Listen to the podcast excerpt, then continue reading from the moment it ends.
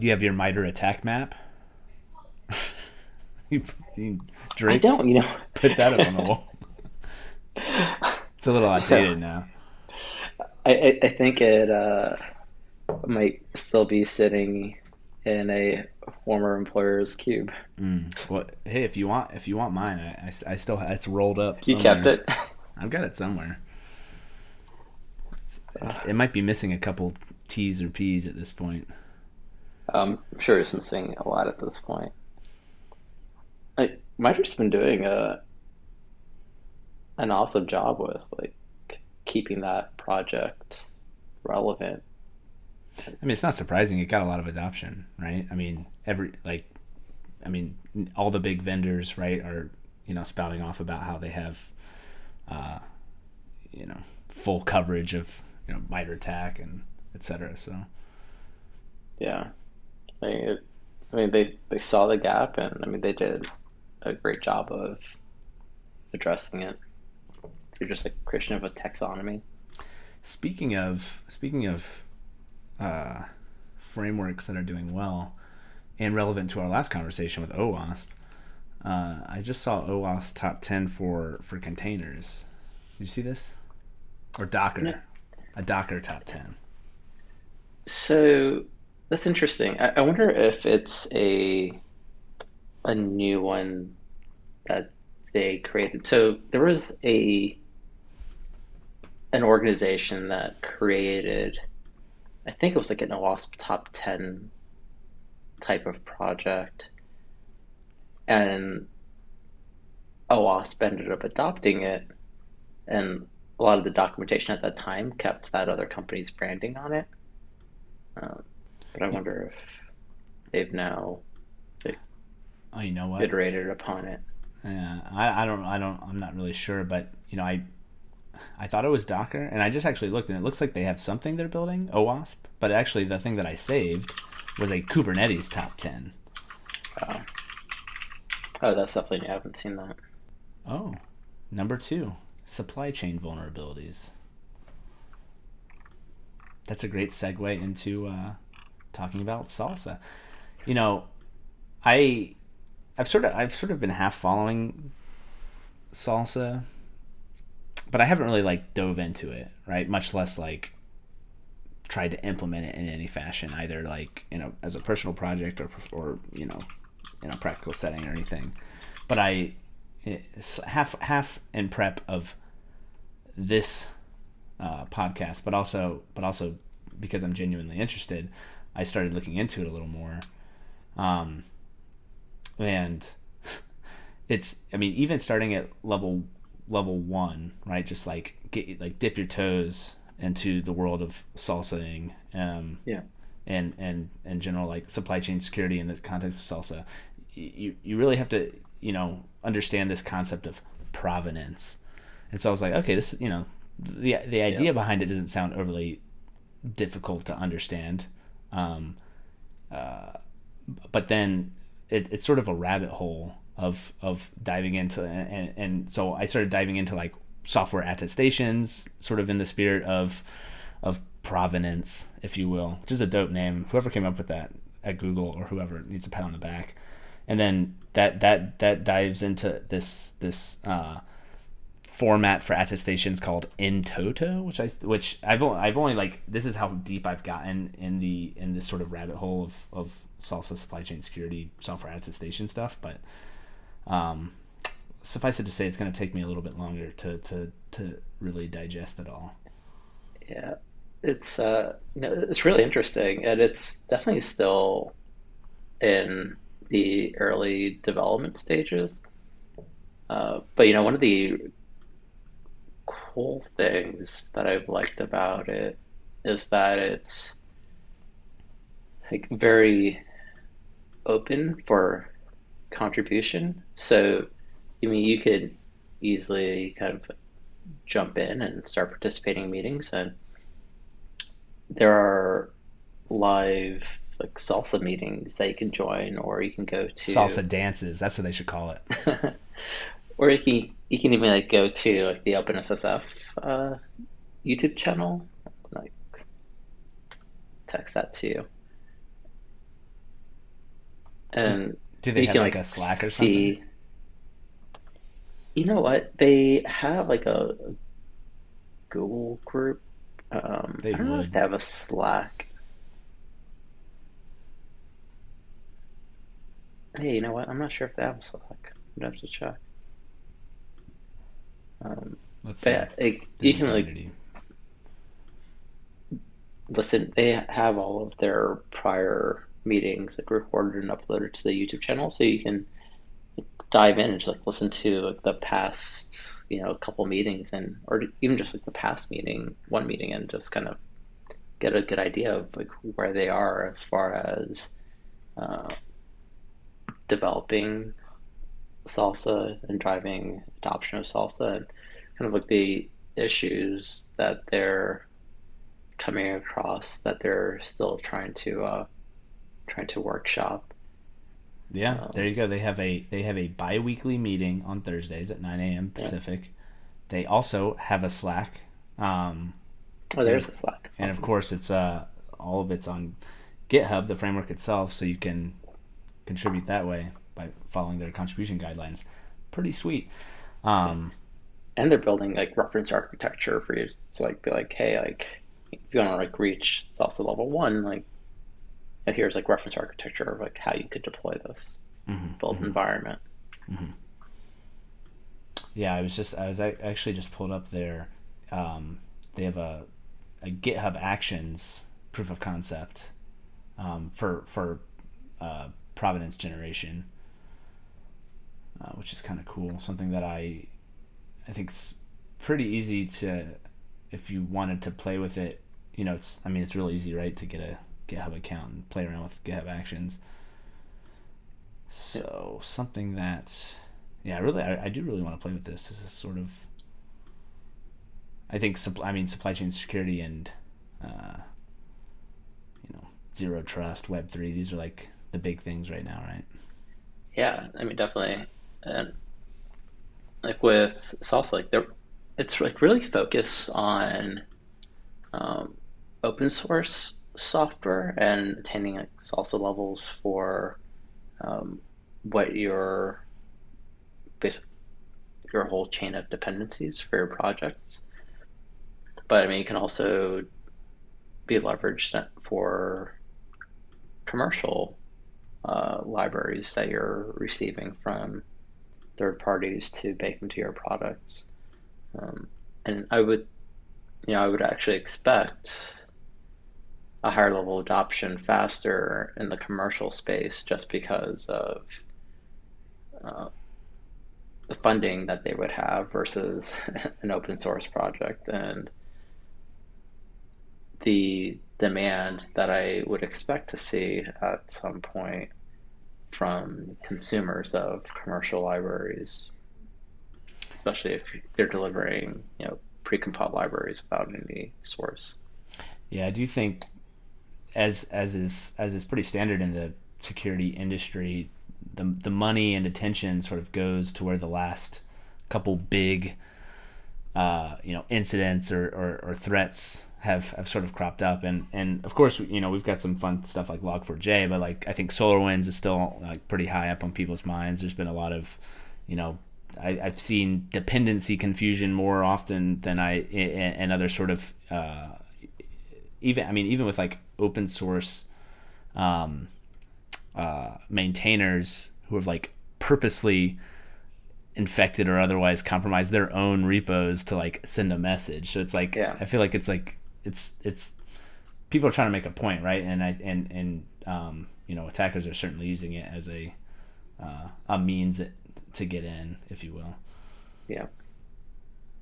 Yeah, I'm, I'm, I'm like looking at um, if you go to if you go to like just the slsa.dev and you look at like their their problem statement, like just scroll like quarter way down the page and you see the graphic where it's just like it's pointing to like every step from like dev source build package and it's just like it's just like a bunch of exclamation points um i was i, th- I thought that was really interesting because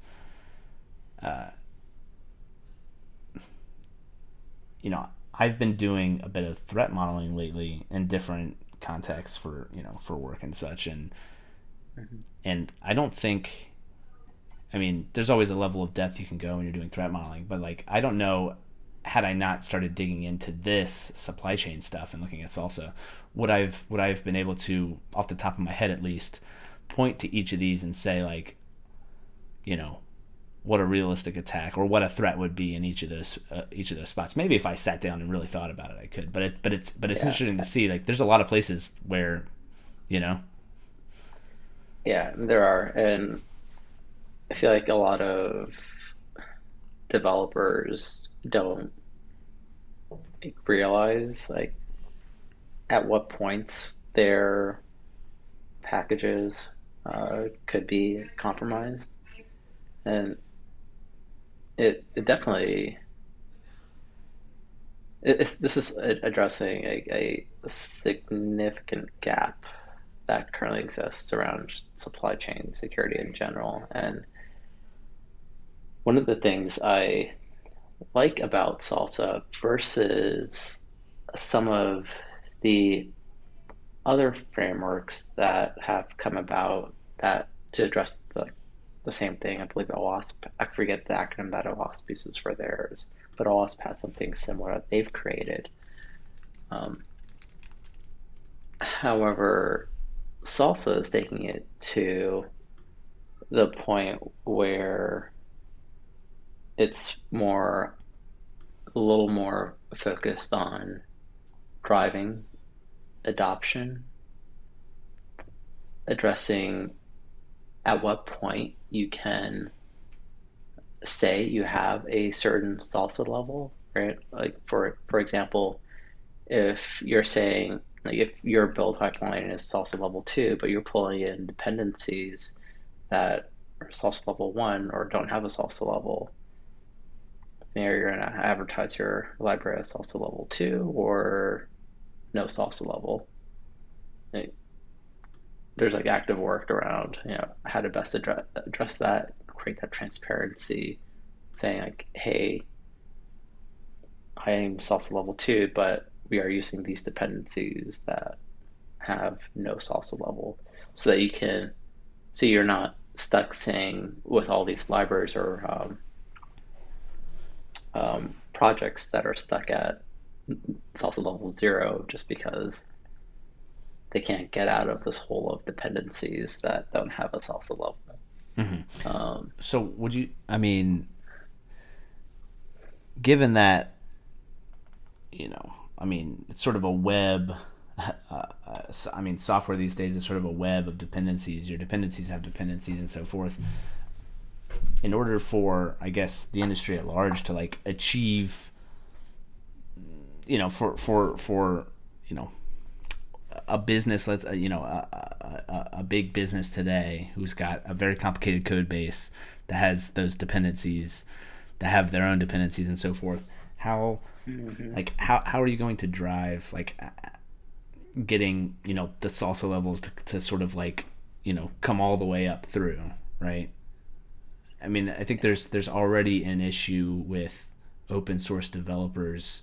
You know, they're open source; they're not paid you know what what's their incentive other than to because they love doing what they're doing um, to to go and try to achieve a SLSA level whatever such that you know they're the people who depend on on on on their what they're building to to then achieve their own SLSA level and all the way up the chain till you get to you know yeah i mean that, that's definitely so it'd be a huge turn, right? If you couldn't claim a SLSA level if unless all of your dependencies have attained a certain SLSA level.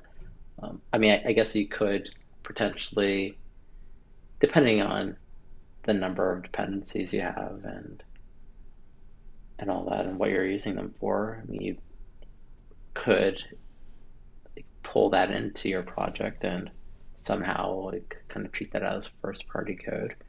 Um, so there might be like ways to kind of address that and attest to like a certain SLSA level or the full package that you're delivering. Um, so let's say you have, let's say you, you know, build or have a have a have a a, a uh, you know a piece of software you're writing, and you have one dependency in it. Let's just like very simply, you have one dependency in it that's not SLSA verified. Um, could you achieve a similar level of, uh, you know, assurance? Like, I wonder if, if, if the SLSA framework has a a provision in it, and I don't think it does, but where you independently verify a static dependency that you've brought in. So it's not you're not dynamically linked; it's statically linked, and you say, "I know for a fact that this is good. I've ended, you know, I've I've I've gone through the, the effort of, of independently verifying this statically linked dependency and it's good. And then you can generate your provenance from there. Yeah. I i imagine that's like part of the consideration um i should get on the working is group. like, is that what you're saying yeah i mean so like this is actually a topic that you will see talked about in in the weekly meetings like it's it's an open issue that they're that the working group is trying to figure out the best way to address. Um, and I am interested in getting representation in that working group and potentially resulting in, in us joining that working group. Who knows? I was gonna say it sounds like you're already go. I was like, your Thursdays must be lit, Mike. but it's uh, I, I think it's an important project and a valuable one for us to get involved in. Yeah, no, I'm, de- I'm definitely I'm definitely pretty interested. Um, and they're also like, looking at you know having independent audit verification of SLSA levels as well. So in the commercial space, you don't have to just take um, someone's like ind- or own attestation saying, yeah, I'm SLSA level one or two, like the same way you'd get like an ISO or SOC 2 or what have you, you can have a firm uh, attest to the audit level or SLSA level of that package or library. Yeah, actually, as I was reading through uh, through this, I, I noticed that at least starting at level three, you start getting to a space where it's there's some level of, of independent audit, you know, independent yeah. attestation um, or third party attestation. Uh, so, anyways, I got a lot to I got a lot to research there. Um, uh, man, I gotta build my I gotta start my own project and salsa myself. I'm, uh, I'm definitely a fan But yeah, I think I, yeah, I stumbled across this like maybe six months ago. I'm gonna, I'm gonna go look at my. I think I can see when I saved this. This is so you know I you know my um, I have a, a read it later. I use Pocket. Yeah. Uh, is it gonna tell me when I saved it? Um, but I, I I'll tell you how many things I have in here in a moment. But I wanted to see if it would tell I, me. I bet it's hundreds. I mean, if hundreds, yeah. Your list is like mine. It's just it, it grows faster than you can get through it. My list. Oh man, does it not? Is it not going to tell me? Do you? What do you use? Do you use like a read it later? no, I uh, I essentially bookmark things and organize it into various folders. And then it just becomes unwieldy and i just for somebody who who manages to keep tabs on so many things your your your your organizational methods are barbaric. I've always thought so. Even like your even like your rss you're like oh i, I like subscribe to feeds in my like outlook and i'm just like how can you how can you live this way imagine imagine what you could yep. accomplish if you but but maybe that's maybe that's the thing. Maybe I'm over organized and I I spend too much time organizing and I have no time to learn. And you spend your time learning rather than organizing. Hmm. I'm sure there's uh, some sort of middle ground there. There's, I, yeah, there's a I do not recommend my method for anyone. No, it sounds horrific. it's it's pretty bad. I I question myself how I like how I like get anything done with the way I organize things. But uh, yeah. So explain to me what an NFT is.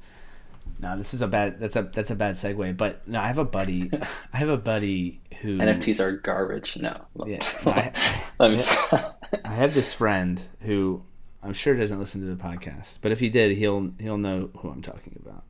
Who's like obsessed with GameStop and has been since the GameStop incident. When when when was that? Like last year when? Yeah, I like think it's about a year ago with like Wall Street bets on. Yeah. On so yeah. yeah, so he's like full Wall Street bet cult and like obsessed with GameStop and spends all his money on GameStop stock.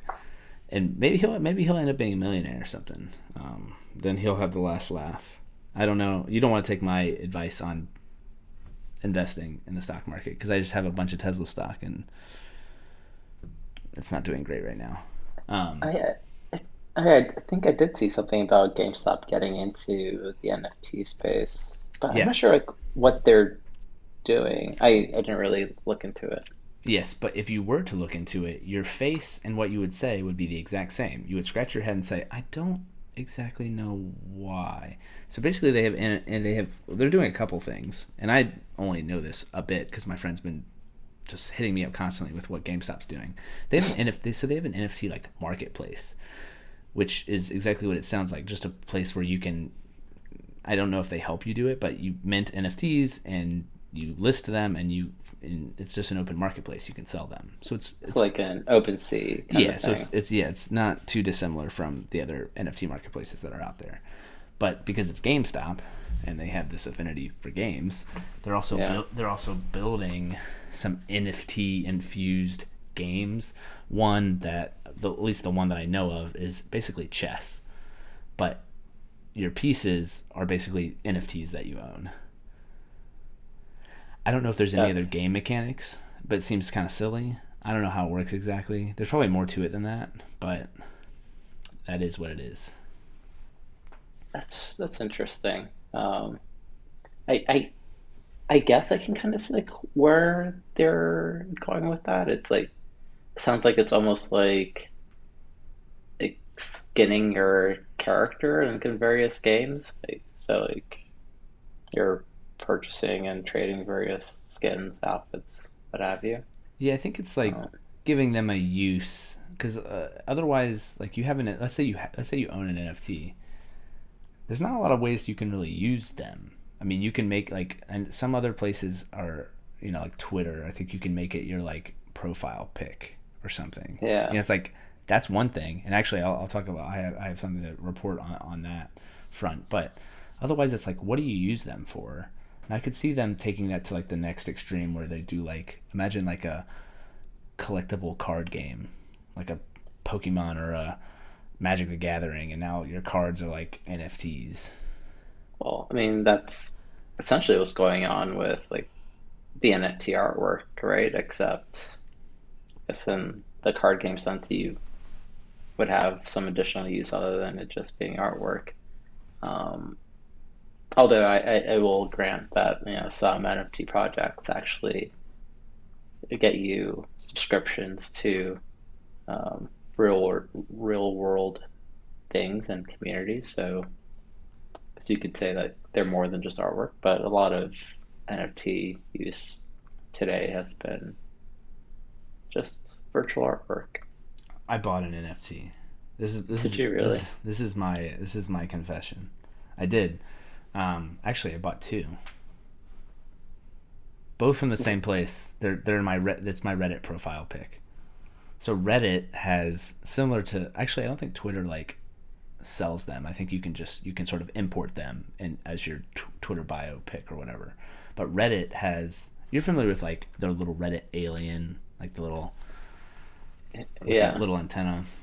So they have. Did you did you spend like a million bucks on an ape or like? how much did you get? I, I, won't disclose how much I spent. No, it's not a lot of money. I bought one.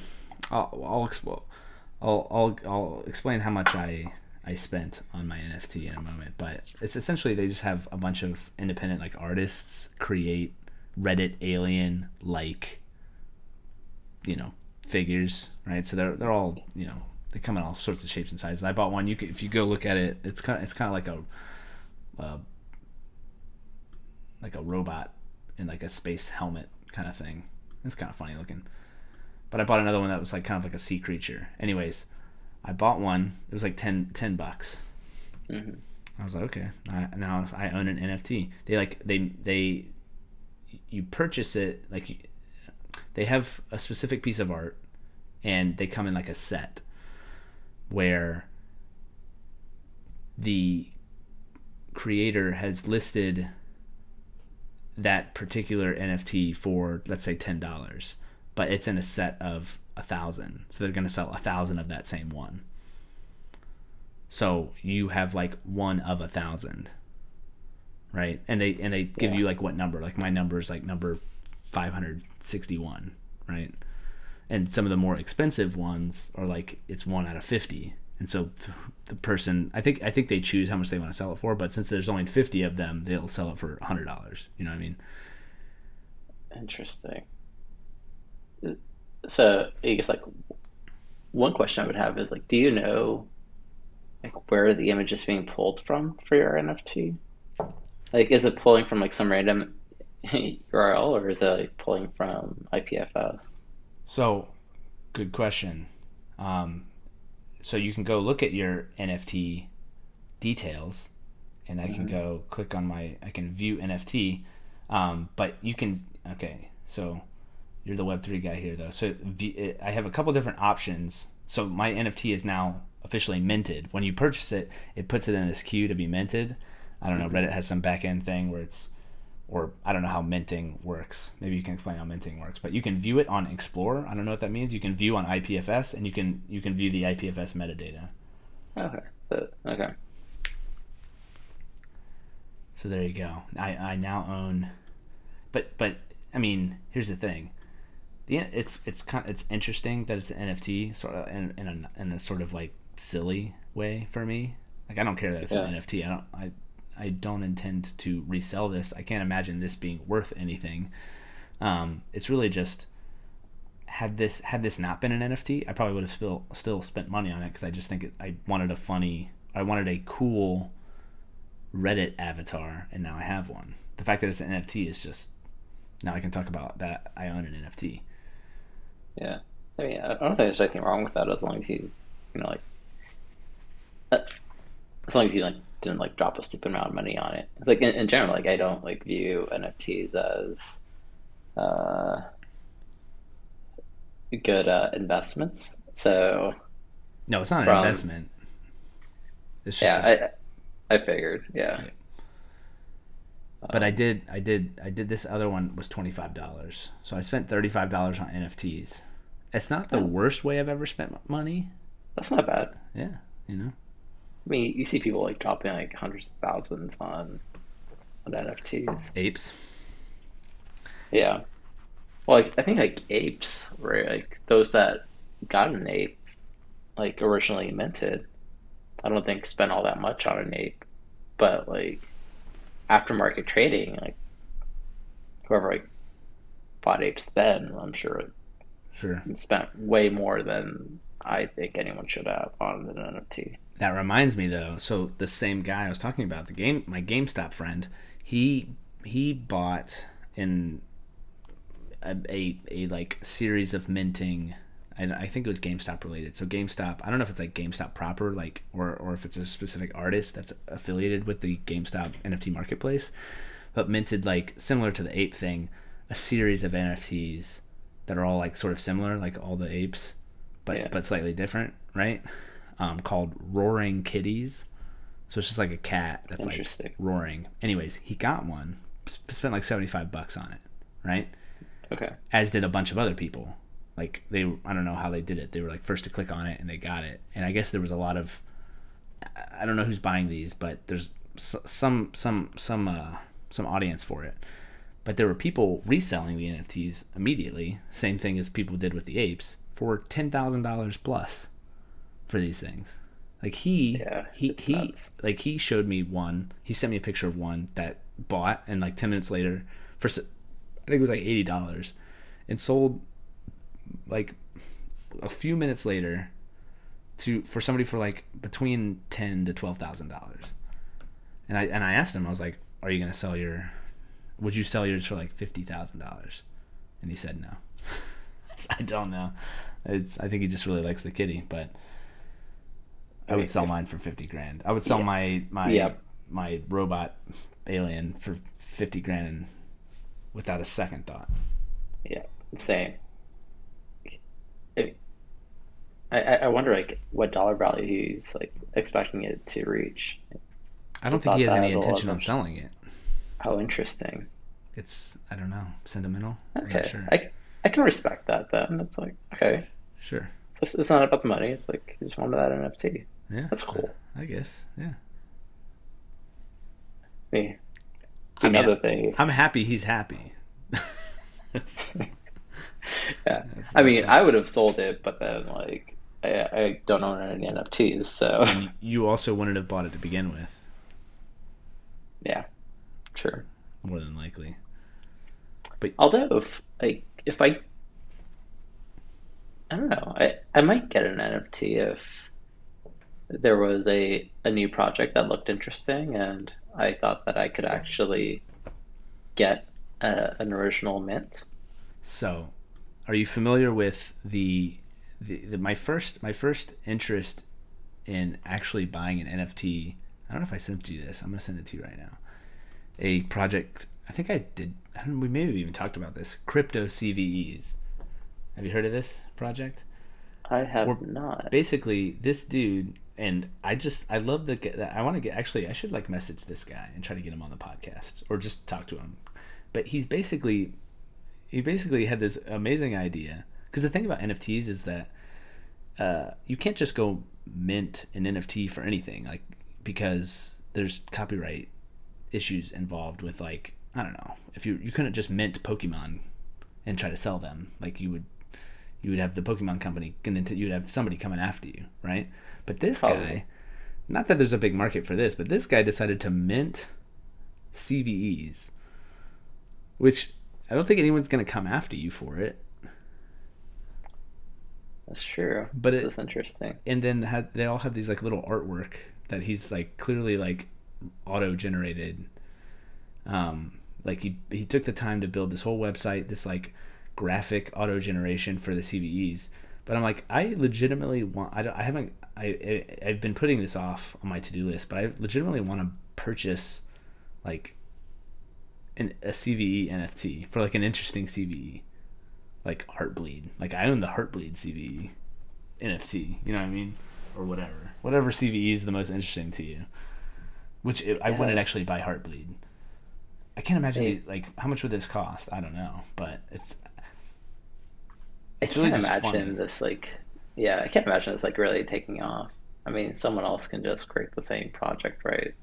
And two people can own the same CV. Like That's true. it's, it's what what would be cool though is if, or would be interesting at least, is if there was an official project for assigning, generating NFTs for reported CVs. So if you report a CVE, like you get an NFT as kind of like a record that like, hey, you are actually uh, So you should go the be one a, credited with a CVE.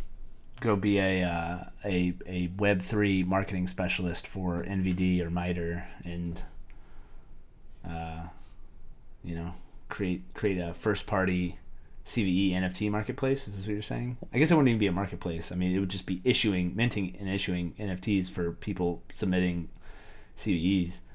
Yeah, could be interesting. But then, what's the what's what's behind like you selling that CVE? I mean, I guess then you know there's Oh, like you some- wouldn't sell like there's no like there's no market value for it. It's just but one well, way of like security showing the nerds. I mean, it's like it's one way to like, it would be like a way to kind of show the CVs that are attributed to you, like uh, in some sort of verifiable way. Hmm. But I mean, like, you shouldn't be able to sell them if you're able to sell them or trade them, You could sell Like- anything. you technically could, but there's a transaction history behind, which is like one of the, like, the benefits of blockchain is like that into the public ledger provenance for an asset. You would see that okay, it was like issued from MITRE to this individual or this address, and then it transferred to someone else. Okay, like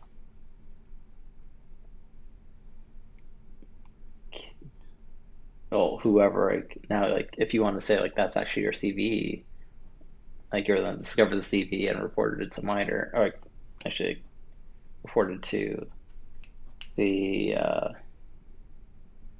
the product owner or system owner and had the CV issued. To if you were going to send an NFT to somebody, right? Send an NFT to somebody. Can you is that is that is that like a uh, uh, a mutually agreed upon transaction or can you just sort of if you have someone's you know whatever their endpoint is like their their wallet right or whatever it is can you can does, does is there is there like mutual authentication or or some sort of mutual agreement or can you just like post it to You- them essentially You can just post it. Yeah.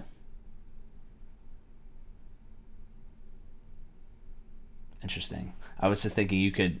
I don't. You know, if like Equifax or somebody who got like owned by a particular CVE, you can just and they had a, a you know a, a a blockchain wallet or some sort of public thing. You you know just as a way to troll them, you could send them a CVE. That'd be hilarious. So I mean, I, I would like to see more Web three being used to troll. I mean, that probably will happen. Like the whole Web3 space is just, I mean, there hasn't been a lot of security scrutiny around what's going on in Web3 yet. So, know, as adoption grows, know, if it continues to grow, it looks like it is going to continue to grow. There's going to be, uh, you're going to see a lot of vulnerabilities, a lot of abuse, and I'm sure uh, a lot of trolling. Like early on, before um, you saw like really adoption of using IPFS for NFTs, you would see like some like trolly um, NFT mints where the image is actually hosted it on like some random server, maybe in like DigitalOcean or AWS, and shows you a different image based on like the source IP.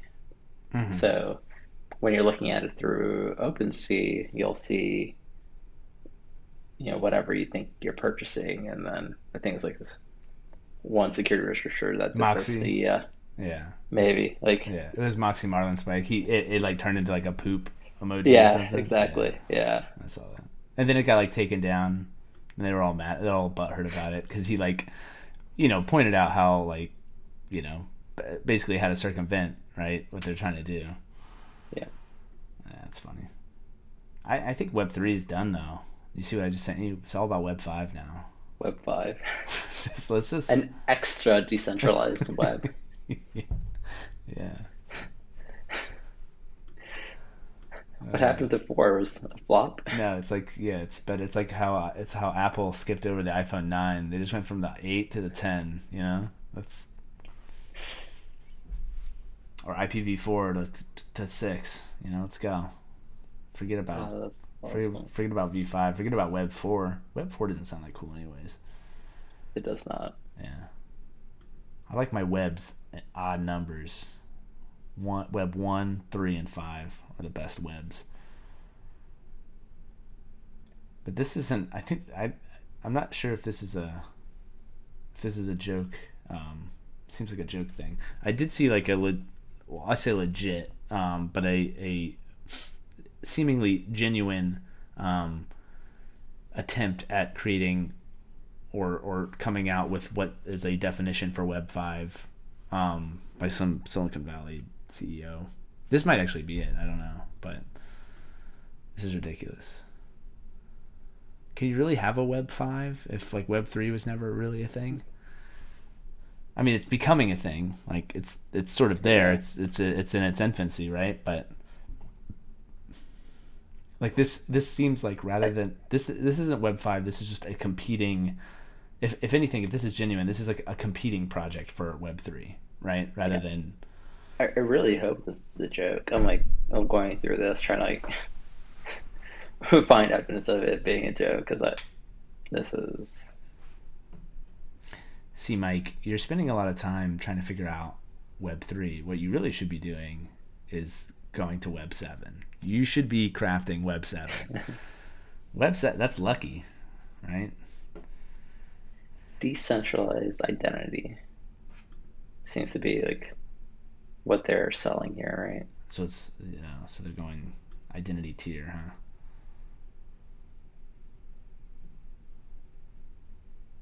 But they have an Instagram for it, so you know it's legit. What's in their Web 5 Instagram? Oh, zero posts. Zero posts, but 450 followers. A lot of people are just just waiting anxiously for for the web 5 instas yeah so decentralized identity is like still like part of Web three, but like Web three in in general is is a very scammy. Like so, let, let me rephrase that. There are a lot of scammy actors in the space. They're hiring. If you're trying to get a uh, uh, software engineer, TPM roles, Web five, dude it's the future. Like, this can't be real. This is. Explain to me though. You mentioned so so because we got we went on a tangent there. You mentioned and we I know we talked about this before, but for you know one use case for NFTs you mentioned was you know sort of that that ticket into like you know uh, exclusive online communities or whatever, right? Or you have an NFT and that's sort of your your your pass in. Why is that better why is that preferred over just like any of the other countless authentication mechanisms uh, you know that we're used to today? What's the value? Or is it just, you know, making it work just the web three way of doing it? It's just the web three way of doing it. I'm not I'm not sure I would actually say that it's that it's better. Um, I guess if it's if it's like the NFT use case of like actually like membership to a service or a platform, I mean, it kind of gives you full ownership of that membership, allowing you to then sell your membership to someone else versus paying some like random subscription fee to be part of that service. But if I have However, a user... I don't see a business like transitioning to that type of model, right? You want that reoccurring subscription fee. If I have a username and password, I can just sell my username and password to somebody. Who wants to use passwords? I'm just saying, is how it's no the, like, having an NFT doesn't give you any special benefit. Um, you could say that it like using NFTs is like kind of a step towards moving away from the use of passwords. But like really like what you're doing is you're you're not I mean you're not really like authenticating using an NFT. You're you're authenticating using like public private key pairs, right? It's like, all right, you have your public key on the blockchain, you're proving that you have the private key, and then you're in. So it's really just replacing like password based auth with like certificate based auth. And we know password based auth sucks in the hands of most people. Yeah. Yeah. Or in general. Um, so so real quick, I'll just I'll give you I'll give you ready one minute. Tell me why Web three matters, or why Web three is going to be a thing. Man, so I will start off by saying like Web three as it stands today is mostly trash. Um, there will be a lot of people that disagree with that. It will be a thing, or is a thing, because of I mean, you've heard of this before, the decentralized nature of it, right? It's like through the adoption of blockchain and IPFS, you end up in like maybe like probably 10, 20 years down, I'll say 10, maybe like 10 years down the road, you end up with the potential for essentially like browsing the web while you're still relying on um, internet service providers you're not having to rely on the AWSs of the world. That's one minute. So, okay, I think you you got something out there, but and I know we talked about this before, but I'll just say it again. Why would I care or anyone care about it being decentralized, right? That's the big thing, right? That's sort of the idea around it. Um, what does decentralized? And I'm not going to put you on the clock, but what it being decentralized, what does that give the average person? I, I understand there might be a niche individual on the internet that maybe from a, either like a privacy perspective or just a you know taking the internet back from from the big guys um, you know those kinds of people like are, are stoked about the decentralized aspects. What is it giving the what is it giving like the, the general populace?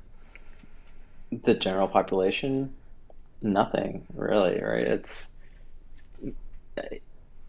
the the argument is that like you'll have an additional level of reliability and access to resources.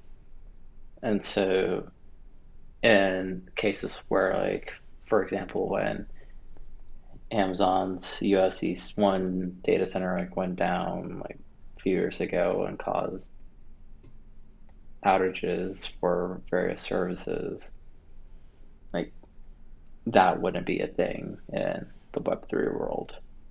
Because still, you're not like relying on that central point, you're relying on a peer to peer network. But it still would be in a way, right? I mean, people are still going to host things in AWS, and uh, unless you, I mean, I guess what you're you're asserting that in the in this peer to peer network that people are there's a constant uh, mesh of people replicating things out of the sort of source node. Yeah. But in order to do that, I mean, the internet is huge. I mean, think of just AWS's footprint in terms of what they serve. How do you how do you replicate that at scale? Who's going to be responsible for that?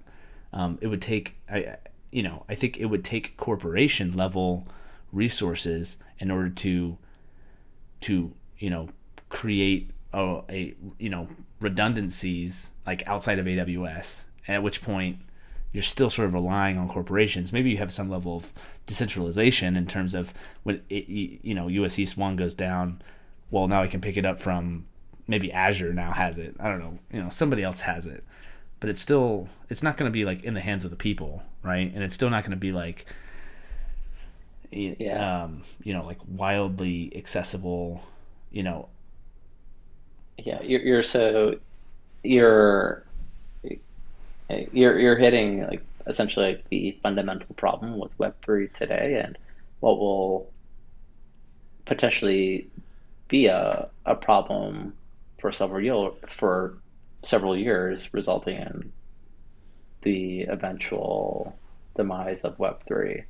But essentially, the I mean the thought behind it was you have wide scale adoption with various nodes managed by the people, right?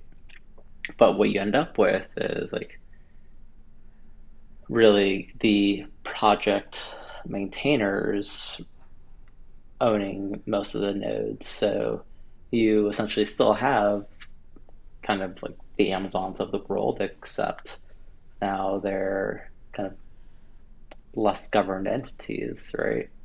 I think like there was like recent research around okay, like during the lifespan of of block of uh, Bitcoin, you know, like how many unique owners of nodes were there? It was like the whole thing with the integrity of transactions on blockchain on basically any blockchain protocol is like consensus through various nodes and there's like the whole like 51% attack where if you have 51% control over if you own 51% of the nodes then then you can forge whatever transaction you want. However if the solution is working and you're netting more through a functioning blockchain protocol versus uh, forging transactions, you're just going to kind of like let it keep working.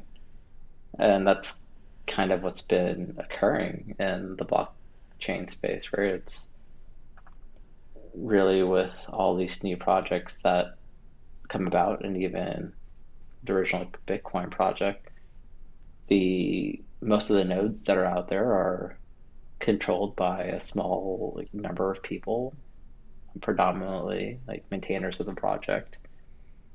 So you still essentially have that centralized reliance trust issue with IPFS, with like which is the peer-to-peer file system. There's another issue of okay, like whatever file or resource it is, it's only going to be available on a node if that node owner has pinned that resource on their node. So really, like still with IPFS too, like you have a, a fairly like, small number of nodes out there that are actually reliably pinning and delivering resources. And there's like that trust element of too of like, okay, like can actually rely on this gateway to deliver this resource to me, even though technically should be able to verify that it's the actual resource by checking the hash because you're using the hash to call it. So let me ask you, and I might I might be unwittingly explaining how some cryptocurrency works, but I, I'm almost certain this isn't some novel thing that I'm going to come up with right here. But for for a company that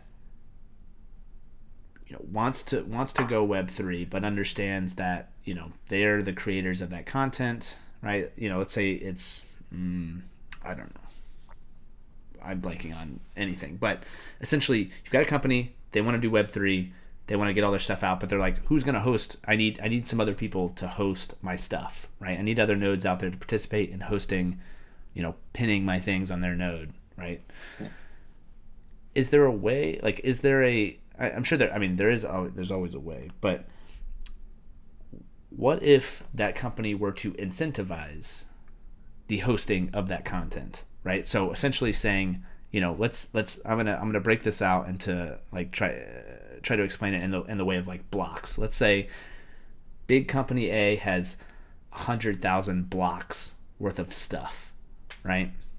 and a block is sort of an atomic item, like a single resource, right? Not a not a fractional resource, but a single resource. I have hundred thousand blocks, and I of course have.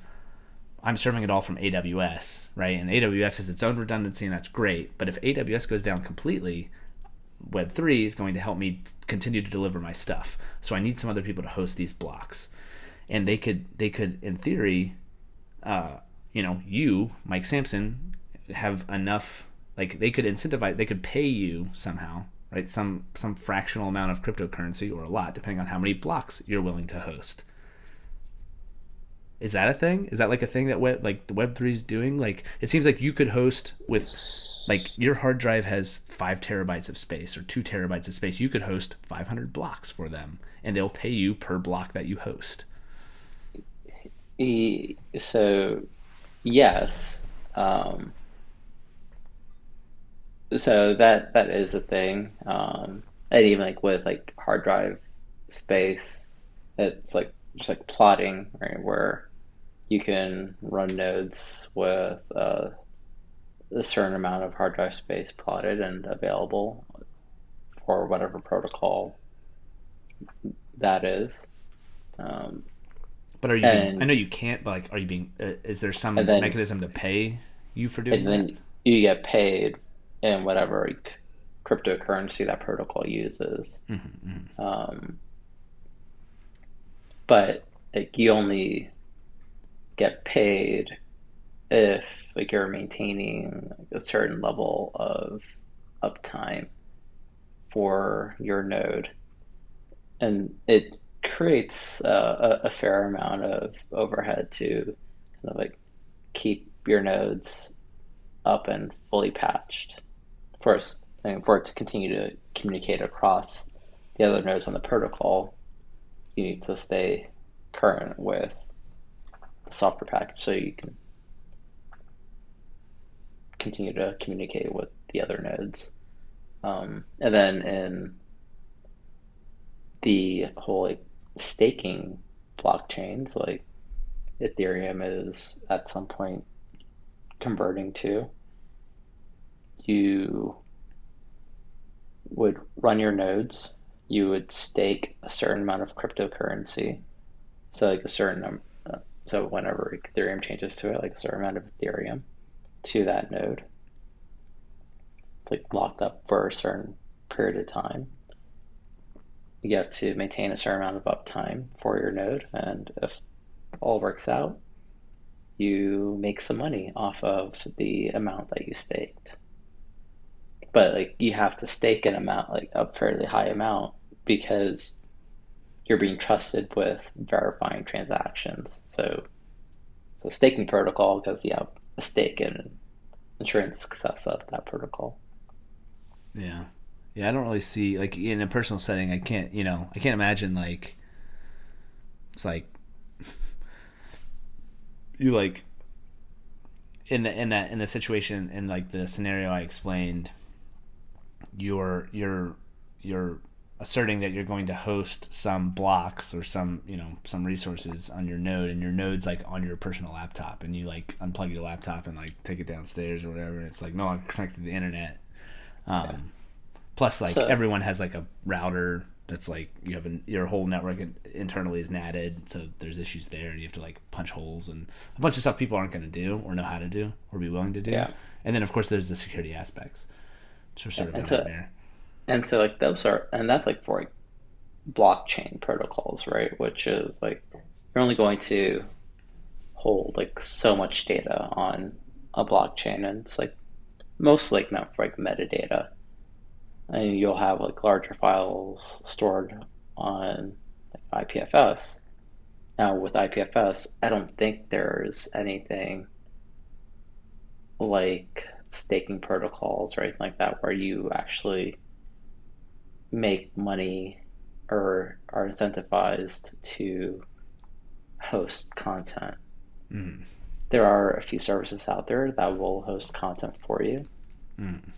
Um, but yeah, I'm not sure if there is any sort of uh, incentive outside of just helping ensure the success of the project.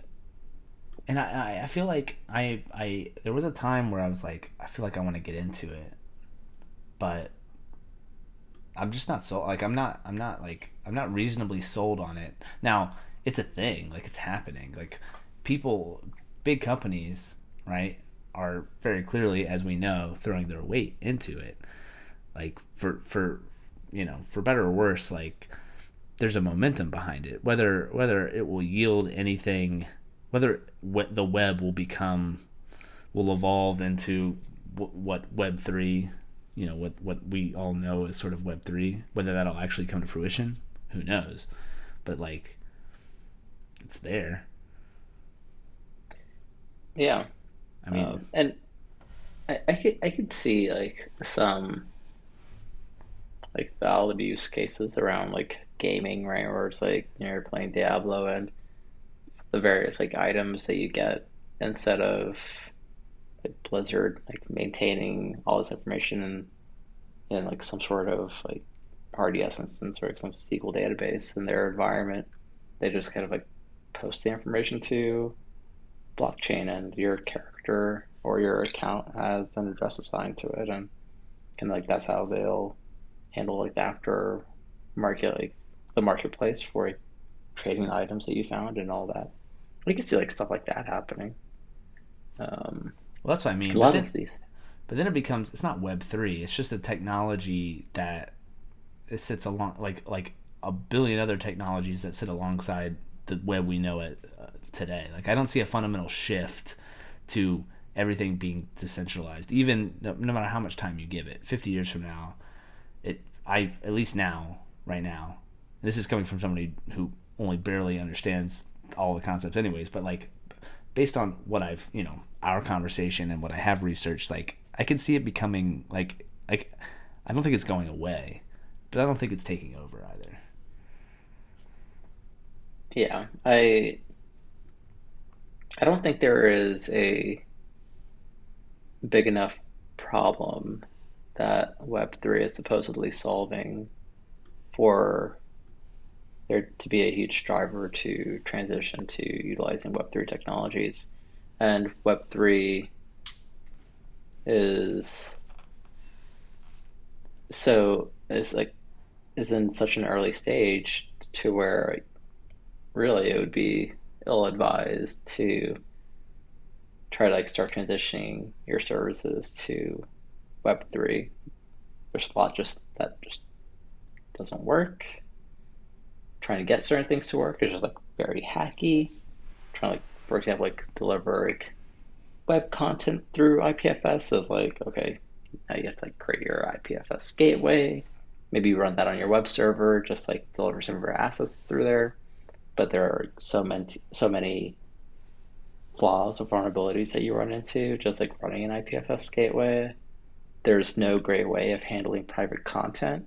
It's like okay, like you like post encrypted content to the blockchain or wherever, but like there's no real design pattern to doing that and allowing consumers to privately receive that encrypted content, right? Like there's like a, lot of it just like it's like hey like oh yeah this could work and like maybe like you'll run into a few people or like small projects that will like try to like make it work in some way. Um but yeah no it's like it's like we're experiencing like maybe the best comparison would be like like the dot com bubble like for web 3 like a web 3 bubble is developing. It's all going to come crashing down and then like you'll eventually like find some real uses that will be long lived in web 3 space but The problem is is that with despite any of the truly practical applications of Web3, when people hear Web3, they think probably cryptocurrency or they think NFTs, right? And right now, NFTs are are overwhelmingly silly pictures of monkeys, and crypto is, uh, you know, at best, uh, you know, a a a you know sort of gambling right? It's um, very speculative right? And a lot of people buy it thinking that they'll make some money but there's not a lot of even use. I mean there's some places like i mean i think you could buy a tesla at one point with bitcoin. I don't think you do that anymore. There's not a lot of uses just for like i've got you know i've got a bitcoin what do i do with it right even even with like bitcoin ethereum so little you can do with it so i think a lot of people you know it's just sort of it's trendy in a way but unless unless web3 starts coming out uh, I say Web three, unless like the collective of people who are driving Web three and and have a serious, you know, investment in it in terms of its actual practical use in terms of evolving the web. Like unless unless there's like a a, a, a flashy practical application for it that gets starts getting mass marketed, like people are just it's gonna die when NFTs die. Which will be sad for the people who really love Web three because they're like, ugh, like sh- shut up about NFTs. Like this is it does all this other cool stuff. yeah You know what I mean? most of my interest at the moment has been more around kind of like the AppSec perspective and um, smart contracts. Because right? like, just like minting NFTs, especially, and really a lot of the transactions that take place on the blockchain are relying on smart contracts. And there's there the AppSec space there. So like the process of performing like static analysis on your smart contract code, like pre-compiling, performing dynamic analysis on compiled smart contract code is fairly immature. I think there have been, uh,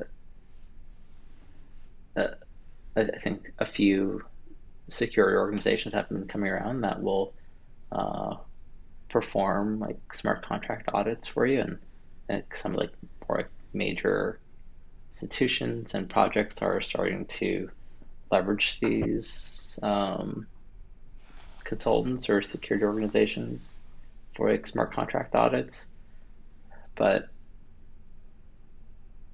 still like not a high level of adoption. There's like some open source tooling out there for scanning and fuzzing. Um, I mean, but I that's like an area I'm like interested in digging in a little more. Yeah, I mean, I can see as as you know as the this bubble continues to expand pre-bursting, there's a lot of uh, newly created attack surface that a you know offensive minded security engineer like yourself sees and says there's an opportunity for me to like poke at a bunch of weak links right there's a bunch of attack surface here but the the the issue remains that the second that it does burst whenever that happens or to the degree that it happens you'll be sitting around with a bunch of web3 hacker knowledge that is now i won't say useless i mean but you know to a, uh, useful to a lesser degree, right? Um, with that said, I, I, mean, have you seen uh, some of the bounties that these Web three like bounty hunters are getting? Like, I saw one that was like, I mean, there's been a couple. There's you know bounties that have been issued specifically for vulnerabilities that were properly like disclosed, and then there was the one guy who like, I don't know if it was. I mean, it was something crypto related. He like stole five hundred million dollars, and they like and gave it back. He was like, "Here you go." He gave it back, and then they're like, you know, thank God. And here's like fifty million. We're just gonna give you fifty million because you didn't have to give it back, but since you did, I don't know the story, but you, I'll, I'll, look it up and put it in the show notes. But pretty hilarious. But th- but there's a lot of money to be made in, in Web three bounties right now, and Web three yeah, security in general. There have been huge bounty payouts. Yeah. I just like sent you a text with uh, like six different like Git repos I've been following with Ooh, some tooling gonna... around uh, like smart contracts. Be a like fun weekend. Security. It's like really like the smart contract area is like really like where like, the more like interesting like security stuff is. Hmm. Is is uh is smart contracts have applications outside of the Web three space? It's just the Web3 space.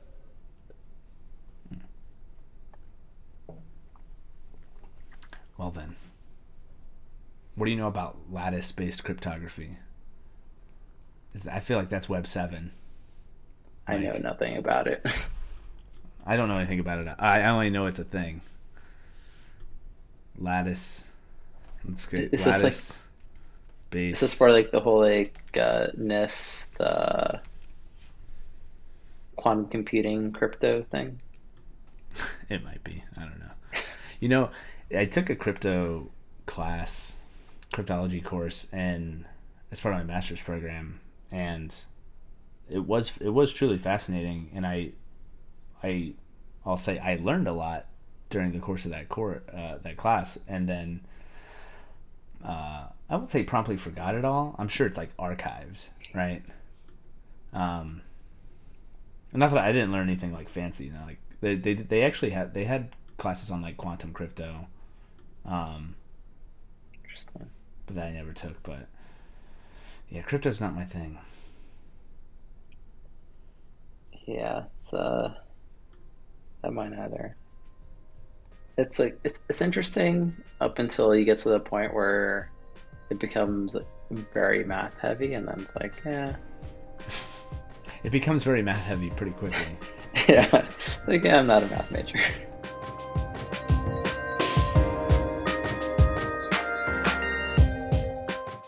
You know what's funny about Wikipedia though? Um, there was a I saw an article about some. It was like some Chinese housewife that had spent like decades, not decades, but years and years, like writing, like uh, I guess injecting misinformation about the Russian government into Wikipedia pages, like across Wikipedia. I hadn't heard about this. What? Okay, no, it's it. I, I haven't read like everything into it, but it, I mean, two things. One, funny because you know just how much you trust sort of the integrity of what you see on Wikipedia. I look at Wikipedia a lot. It has everything, and oh, I'm smart enough to not trust everything I see on the internet. You know, I have a I have a healthy amount of suspicion with anything I read. Um, you know, for the most part, I'm you know, it's a real. I don't know what SLSA level it is. You know, uh, uh, it's, metaphorically, Probably SLSA four. it's probably SLSA four. Well, clearly not, because um, there's some. Yeah, the, they haven't checked all their dependencies, uh, specifically the uh, Chinese housewives dependencies. But um, I'll find that story. It's really funny. Um, but yeah, it's just like that's like I mean that's a that's a long that's a long con to just like sneak little tidbits of misinformation. You know about some like in reading about it. you know some you know sort of and I, I don't I, I actually I need to go back and like read the full thing so I'm not really talking authoritatively on the story but um you know so I don't know if it was like you know a driven from like a truly like adversarial perspective like a, a you know nation state style like misinformation campaign or if it was just like some woman who was like just you know just of her own um you know of her own design just messing like with like singly targeting like one thing and just like sp- spending years and years like dedicated to the cause of like misinformation against a single target you know sort of funny That is that is interesting. Have you ever have you ever contributed to wikipedia mike? I have not. Have you? no. You know i um this is only loosely related to wikipedia but i'm going to segue anyways. I was trying to i was looking into what it takes to become twitter verified. Hmm and there's a You're trying to get Twitter verified? I'm just looking into it. You know i get bored. Or Shell Sharks for Twitter verified? yeah exactly. Um, Gotcha.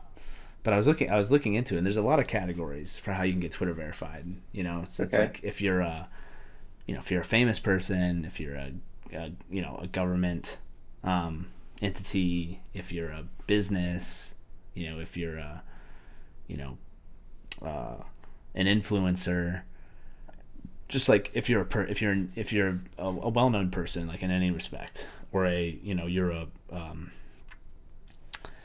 you know a religious leader. You know there's a bunch of different things that can that can get you um, into uh, what it takes right? The criteria to be to be a, a, a twitter verified. Is uh, Shell Sharks about to become an LLC? no. But i was looking into so i was I, I like went through a bunch of sections and each one of them was like nah I, I definitely don't meet any of this criteria. But they had one where it was just like basically like are you well known enough and there was there was two there was two somewhat interesting like potential criteria that that could that could um, you know put you over the threshold. One was like having a Wikipedia page about you, and of course I don't have a Wikipedia page about myself or about my website. Um, but the other one was Easy to make. sure, and the other one was um, are you if you go to Google Trends, do you have Google trending data about your like website or about your you know your your your Twitter, like your your um you know who you are. And so I, I, I went to Google Trends, and I wasn't on there. Uh, And that's where the story ends. I'm not cool enough. and Shell Sharks wasn't on there. No. Well, uh, well, certainly not me. I'm talking about shell sharks. It wasn't on. there. Uh, I I know. thought you were searching uh, your name. No, I don't know why I would trend. That would be bad if I was trending. I'd be like, the fuck? What happened? Why am I trending? This can't be good. If I was trending, it almost certainly wouldn't be for anything good. Are you publicly attributed to Shell Sharks? What do you mean by that? Like, like is your like name on the Shell Sharks website, or like Um, do you just like do everything behind like the Shell Sharks name, never giving like No. your actual name out? No, it's not like a like a no, it's not like a pseudonym. Like Okay. it's very obvious if you dig even my like for every single one of my posts, a it says my name, Mike Sass, by Mike Sass. Now there's more than one Mike Sass out there, but I also link to various social medias, including my LinkedIn. Ah, okay. Um, well, n- notably, my LinkedIn is the obvious one that that's like, yep, that's who, that's me. My face is there, etc. So, no, I'm not hiding behind anything. Um, but no, nope, I can't be Twitter verified. Maybe someday. There's no, there's no real value in it. I don't know why I was looking for it. I mean, it's worth checking. I mean, you do have like random people hitting you up about Shell Sharks blog posts, right? So, Yeah, but nobody's. The thing I feel like you want to be verified when somebody's trying to uh, impersonate you. Yeah, mm, yeah, or or I guess if you have a a enough people who are trying to contact you want to, you know, know that they're talking to the real shell sharks. I don't think there's any doubt. I mean, maybe I don't actually tweet a lot, so Yeah. people look at my thing. They're like, I'm not sure if that's the real thing. But if you go to my website, you'll see that it's linked to. But not a lot. Of, not everyone would do that either. So, I think you should just become a, an influencer. dude, I'm trying. I mean, that's why I get professionals like you on my podcast, experts. I get experts like you on my podcast. I'm hoping I'm gonna we're gonna hit three digits again. expert. Yeah, Oh, that that'd be hilarious. Web seven expert like yourself. Web seven slash beer slash SLSA. Centralized identity. Yep, it's where it's at. Yeah, decentralized. No, no, no, extra decentralized. Oh yeah, extra decentralized.